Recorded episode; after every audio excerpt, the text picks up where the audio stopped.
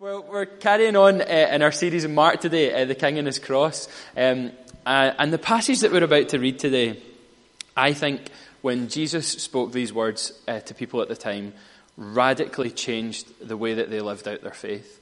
Um, and I think that that's not just the case for the people that Jesus was talking to in the Bible in those days, but I think for us today, as we approach this passage today, I think this passage uh, and these parables that we're about to read have the potential to radically change the way we do our Christian walk, to radically change the way uh, we see our friends and family encounter Jesus, and for us to experience just uh, an incredible shift uh, in the way uh, of thinking about this being a scary thing to talk about our friend, talk about Jesus with our friends and family, to it being the most natural and normal part of our lives. Um, and I think that that's what Jesus uh, gets at in this passage today. So we're just going to get straight into it. We're going to read this passage together. It's Mark chapter 4. Uh, it's verses 21 to 34. Um, and I've called this talk uh, Living Lit Up Lives. Uh, living uh, lives that are so lit up uh, with the grace and love of God at work within us that we can't help but draw other people in. I was going to say like moths to a flame, but it's a slightly happier ending uh, than that. so, Mark chapter 4, verse 21 to 34, uh, and we'll start there. Um, yeah, does anyone need a Bible? We have Bibles available this morning. Uh, if anyone needs one, put your hand up just now. If you don't have a Bible at home, please take one as our gift to you today. If you don't want to put your hand up uh, just now, totally just sneak up and take one at the end. You're more than welcome to do that. However, if we see them on eBay later on this week, there will be, there will be crosswords. Uh, so it's Mark chapter 4, verse 21 to 34. this is Jesus. He said to them, Do you bring in a lamp to put it under a bowl or a bed? Instead, don't you put it on its stand? For whatever is hidden is meant to be disclosed, and whatever is concealed is meant to be brought in, into the open. If anyone has ears to hear, let them hear. Consider carefully what you hear, he continued. With the measure you use, it will be measured to you, and even more. Whoever has will be given more. Whoever does not have, even what they have will be taken from them. He also said this This is what the kingdom of God is like. A man scatters seed on the ground. Night and day, whether he sleeps or gets up, the seed sprouts and grows, though he does not know how. All by itself, the soil produces grain. First the stalk, then the head then the full kernel in the head. As soon as the grain is ripe, he puts the sickle to it because the harvest has come. Again, he said, What shall we say the kingdom of God is like? Or what parable shall we use to describe it? It's like a mustard seed, which is the smallest of all the seeds on earth. Yet when planted, it grows to become the largest of all garden plants, with such big branches that birds can perch in its shade. With many similar parables, Jesus spoke to them, spoke the word to them as much as they could understand. He did not say anything to them without using a parable, but when he was alone with his own disciples, he explained everything. I really love these three parables because they give us a really clear insight into what it is meant to be to live with Jesus.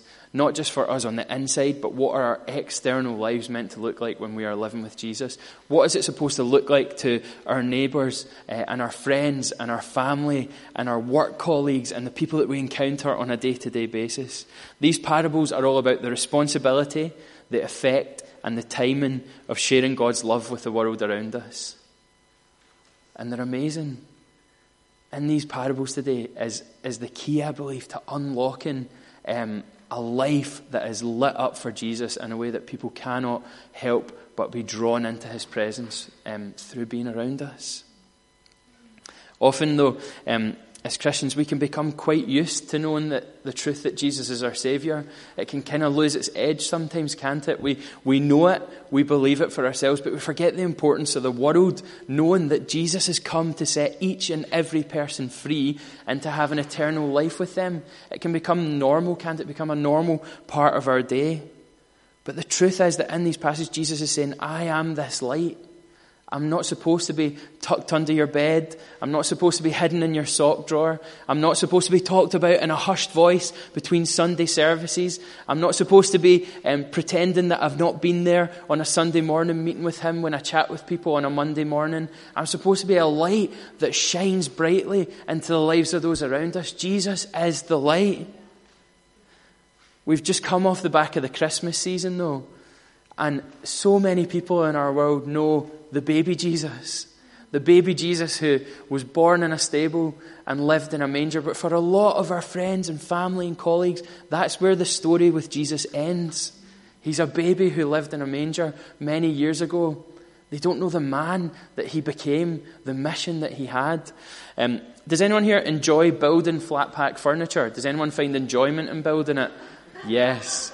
You guys are weird and crazy. um, there's two types of people. I think there's two types of people. I think we can split this room exactly 50 50. There's two ways to approach flat pack furniture. The first way um, is to lay everything out before you start. You put all the screws in a bundle, all the nuts in a bundle, the bolts, make sure the Allen keys there, all the bits of wood are there, and then you tick them off in a checklist to make sure that everything's there before you begin the project. Hands up if you're that person. Excellent. Now, the second way is my way of doing it, where you just think, I'm just going to crack on and hope for the best here. Instructions are basically optional. and so we crack on. How many people would approach it in that way? Basically 50 50. Uh, when we moved into our new home, we bought a bunch of stuff from IKEA, uh, and for our for our back bedroom, uh, we'd been given a whole load of furniture. People were incredibly kind, but we didn't have anything for our back bedroom, so we bought a whole bunch of stuff from IKEA. And one of the things was a sofa bed, and it was huge, and it came in four separate boxes. Um, so I sent Sarah and Evelyn out for the day, and I blocked off a day in my diary as furniture building day. Uh, and so I went at it. I started building this sofa bed, and it came in four different bits that all kind of locked and clicked together. So I built all the bits. I got there. I got it into two big bits, a kind of bit at the side that's like a corner bit, and then another bit that goes along here. Uh, and then just as I was about to connect them together, I realised that the bolts for connecting the two big bits together had not been included in the pack. They were nowhere to be seen. And I was absolutely livid. I was so, so frustrated. I was looking under things. I was looking all around. Eventually I had to phone IKEA and I was like, I don't have bolts. And they were like, well, we'll send somebody to deliver them. Three days later, a DPD delivery man literally turned up at my house with a bag with two bolts in it to give me the bolts for these things. I was so annoyed. I, just wanted to, you know that way when you're thinking about it, you're like, I'm just going to tell them to come and pick it up. I don't want it anymore. I'm going to take another corner store from another company. I'm so annoyed about this. I think um, the point is this, though. If you're not given everything you need to do the job, you can't finish it. If you're not given everything you need to do the job, you cannot finish it. And you get frustrated and you get annoyed and you just think, I'm going to, I'm going to pack this whole thing in. I think that the world's view in Christianity is a little bit like that. Loads of people are walking around, people we interact with day by day, who don't have the full picture of who Jesus is. It's like a jigsaw puzzle with missing pieces. You're never going to be able to fully commit to something if you can't see what the full picture is. If they haven't had a chance to meet the man that the baby became, they haven't encountered the only one who can save their lives. And there are lots of little pieces that make that picture up, aren't there? There are loads of little pieces of the Christian faith that, as a whole, make the whole picture, the whole thing that we wholeheartedly believe and that we've given our lives to. God created us to be with Him, our sin separated us from Him. Forgiveness cannot be earned by doing good things. We couldn't do it on our own. And so Jesus had to come. He had to come to be the sacrifice to set us free. He rose again conquered death once and for all, made a way for us to have an eternal life with the Father and life to the full, which doesn't have to start when we die in eternity, but eternity starts right now. That's the full picture, isn't it? That's a quick flyover, but that's the full picture. And if people don't know that, if people only know the Jesus who lives in a manger in a stable, who comes out once a year, that's not the full picture. That's not a place to make an informed decision from. Uh, in 2 Corinthians chapter 5 verse 21 it says this. God made him who had no sin to be sin for us, so that in him we might become the righteousness of God. The righteousness of God. In the dark landscape of our world, Jesus is the light. In uh, fake news and in uh, corrupt politics, and in violence and in whispers of war and in poverty and in prostitution and in slave labor and in human trafficking, Jesus is the only light. He is the only one who can radically transform those situations. It's like a firework when it lights up the night sky, everything suddenly becomes illuminated. Nothing is dark anymore. And that's the light that we carry. That's why Jesus is saying, do not hide it under a lamp. Uh, do not hide it under a bowl. Don't hide it under your bed. We carry hope and grace and peace and love into this world in a way that can make a difference, not just in situations, but that can transform lives who can then go on to make radical differences in the craziest situations. Jesus is the light. The interesting thing, though, is this that we are the ones that carry the light. Jesus doesn't say in the Bible, I'm going to raise up five really gifted evangelists for the world, and they'll go around and do stadium tours, and through them, everyone will come to know about me. Equally, he doesn't say, I'm going to make an amazing TV show or a YouTube video, and once I've done that, everyone will have it, and everyone in the world will know about me. So you guys just kick back, put your feet up, do whatever you need to do until eternity comes. I've got this. The responsibility is on us. We are the carriers of hope, grace, peace, and love into this world. We carry His Holy Spirit and His light into every situation that we go into. Every situation.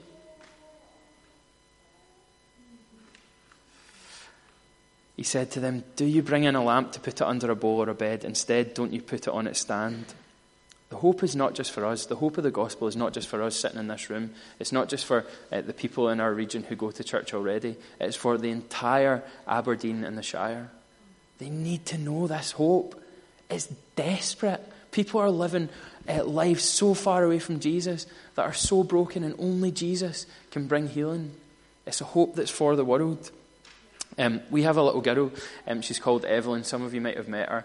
Um, when I was young, free and single, I used to watch families uh, with with children, and I used to think they were mental because they would praise their children for anything. Like they would be eating dinner, and you know they'd be saying, "Oh, you're doing such good eating," um, as they wipe ninety percent of the food off of their children's faces, or you know they would congratulate them, "Oh, you you nearly got to the potty that time. Next time you did such a good job of almost getting there." Or they'd draw what is like irrecognizable as a picture, and they would say, "This is a beautiful picture.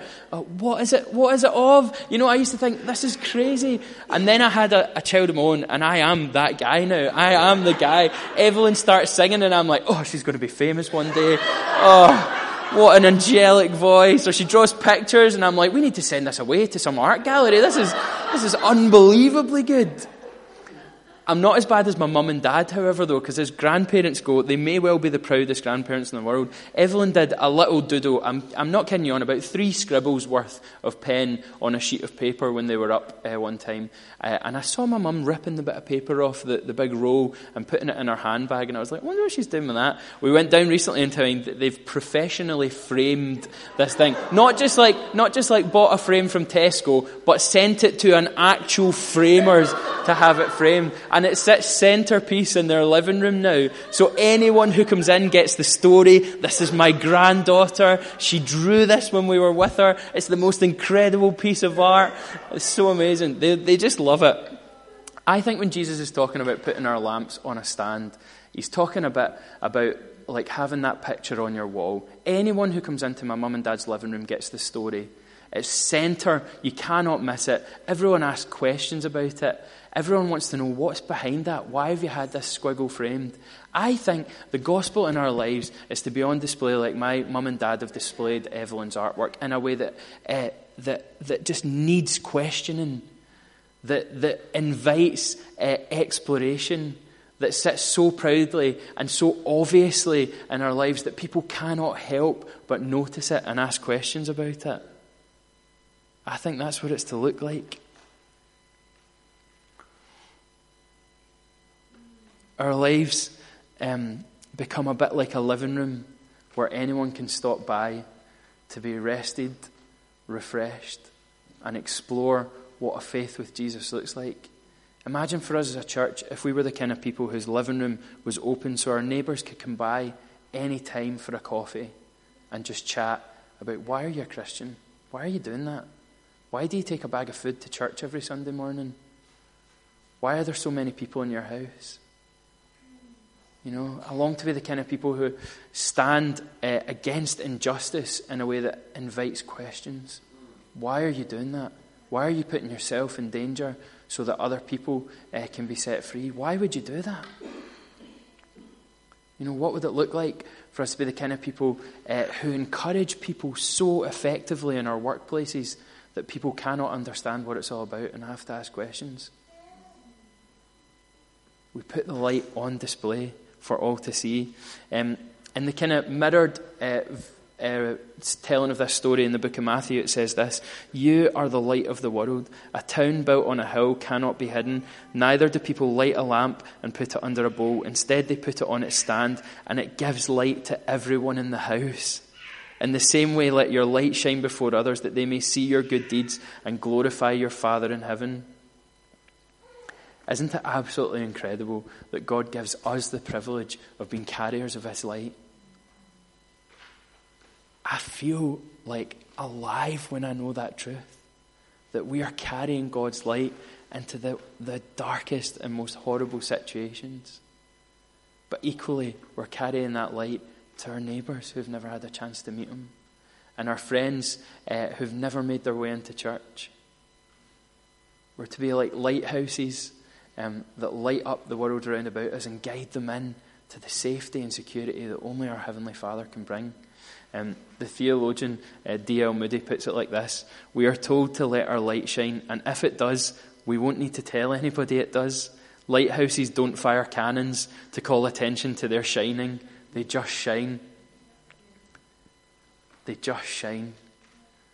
So, we're called to, to live lit up lives, lives that shine.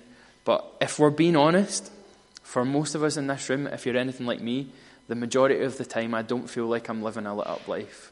And so I wanted to just touch on this morning what are some of the things that hold us back from living lit up lives, and what are some of the remedies for those things? And I think one of the first things um, that jumps out for all of us when we start to think about how we impact those around us is that feeling of, I'm too busy.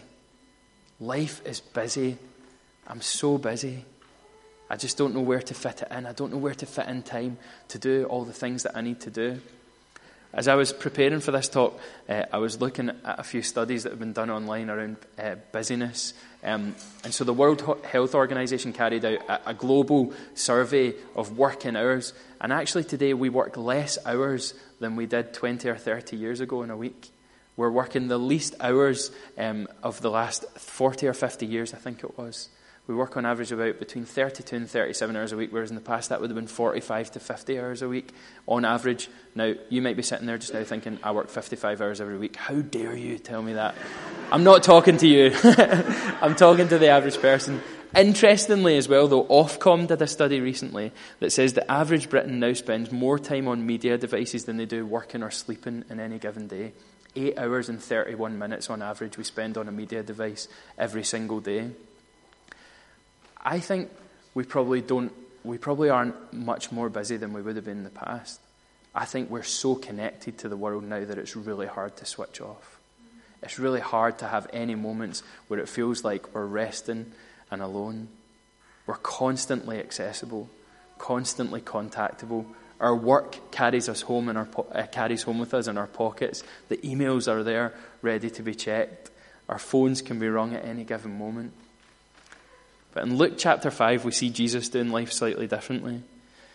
As the news about him spread across the region he was in, and crowds of people came out to hear about him, it says this Jesus often withdrew to lonely places and prayed. Jesus often withdrew to lonely places and prayed. We aren't designed to be constantly busy. We aren't designed to feel like we're running on empty and on edge at all times. We're actually created to be in a pattern that's a bit like waves with the Lord. We go out and then we come back into His presence. We go out and then we come back into His presence. It's like a constancy of being out and being in, being out and being in. That's what Jesus did the whole way through the Gospels. You see Him out, speaking to people, healing people, preaching the Word. And then He comes back in and spends alone time with the Father. In that same Ofcom study, um, it also said that on average we watch four hours of TV per day too. Now, I know that everyone in this room is keeping that average down. We're the people who are keeping the four hours average underneath four hours. But on average, we're watching four hours of TV a day. And for me, I really notice the difference uh, in what real rest looks like. When I'm resting in front of the TV, when I'm just vegging out watching TV, it's okay. But when I rest with the Lord, I feel refreshed, replenished re energized. When He speaks to me, it gives me something. It gives me purpose and vision for going out again to what He's calling me out to do. I think we're called to rest much more intentionally than we sometimes do. I love um, watching David's life in the Psalms. Through the Psalms, we get this picture of David's life. But he has that pattern of going in and out, in and out with the Lord. And from that, he gains this really confident assurance that the Lord will deliver time and time again because he knows God. He's built a friendship with the Lord. He knows the heart of God, and God knows his heart. He has this pattern of going in and going out. I think developing a healthy pattern of being in the world and then withdrawing to be topped up by the Father and to rest in His Holy Spirit is absolutely essential to remedying the feeling of being too busy. I think the second thing that we sometimes feel as well is that it's a bit scary, isn't it? We feel scared about putting our light on the stand. Putting our light on the stand means that people see it, and you can't really backtrack from that. Once your light's up there, people know it, and you can't backtrack from it. I wonder how many of the, us in the room have felt like God telling us to go to someone or speak to someone or say something or do something, and at the same time have had that almost instant, I can't do that. That that puts me that puts me in a really difficult position. I probably can't do that in work. I'm probably not allowed to do that in work, or I probably can't say that because then that person will think, oh, they're a Christian. They might think I'm narrow-minded. They might think I'm they might think I'm a, a weirdo. They might think all this stuff. It's like two dialogues that go on in our head, and sometimes uh, the one of fear wins out, if you're anything like me, the one of fear wins out more often uh, than the one of boldness and courage. Uh, in Colossians chapter 1, verse 3, it says this We always thank God the Father of our Lord Jesus Christ when we pray for you because we have heard of your faith in Christ Jesus and the love you have for all God's people, the faith and love that spring from the hope stored up from you in heaven and about which you have already heard in the true message of the gospel that has come to you in the same way, the gospel is bearing fruit and growing throughout the whole world, just as it has been doing among you since the day you heard it and truly understood God's grace. I think sometimes we've got um, the evangelism chat just a little bit mixed up. I think we start to think like we all have to be experts in sharing the gospel. We all have to be experts in uh, debating creationism against evolution. We all have to be experts in, in uh, every verse of the Bible so that we can quote scripture at anyone for any given moment. I don't think that's what God was, was looking for from us.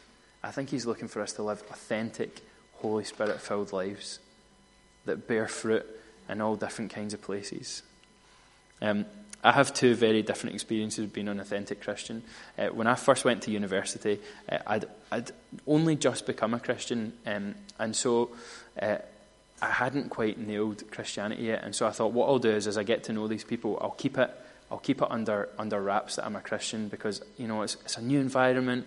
I don't want people to think I'm weird. I want to actually make friends here. I don't want to be the like outcast of my year. So I'll just keep it under wraps that I'm a Christian and uh, I'll, I'll kind of let it eke out slowly but surely as I go along. And what actually happened was I spent three years at university where nobody would ever have known that I was a Christian. And it just put me in more and more awkward situations. You know, I did a, I did a degree in sport and physical activity, and so often the, the changing room chat with the lads was, uh, was uh, inappropriate. Uh, and difficult to be a part of. But because I hadn't nailed my, my flag to the mast early on, I found myself in this weird half and half position where I was like, I don't really agree with what you're saying, but I don't really have a fit to stand so I'm just going to like nod and smile along as if this might be okay, but it might not be okay. You know, when people used to go out drinking, I'd be like, oh, I don't really want to get too drunk, but I'll maybe drink a little bit. And I just found myself in every situation being caught in this weird, torn place of being a Christian, but not being a Christian.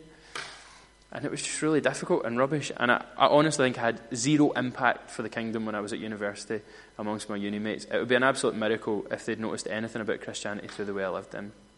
However, when I graduated and I got my first job, I was absolutely determined not to make the same mistake again.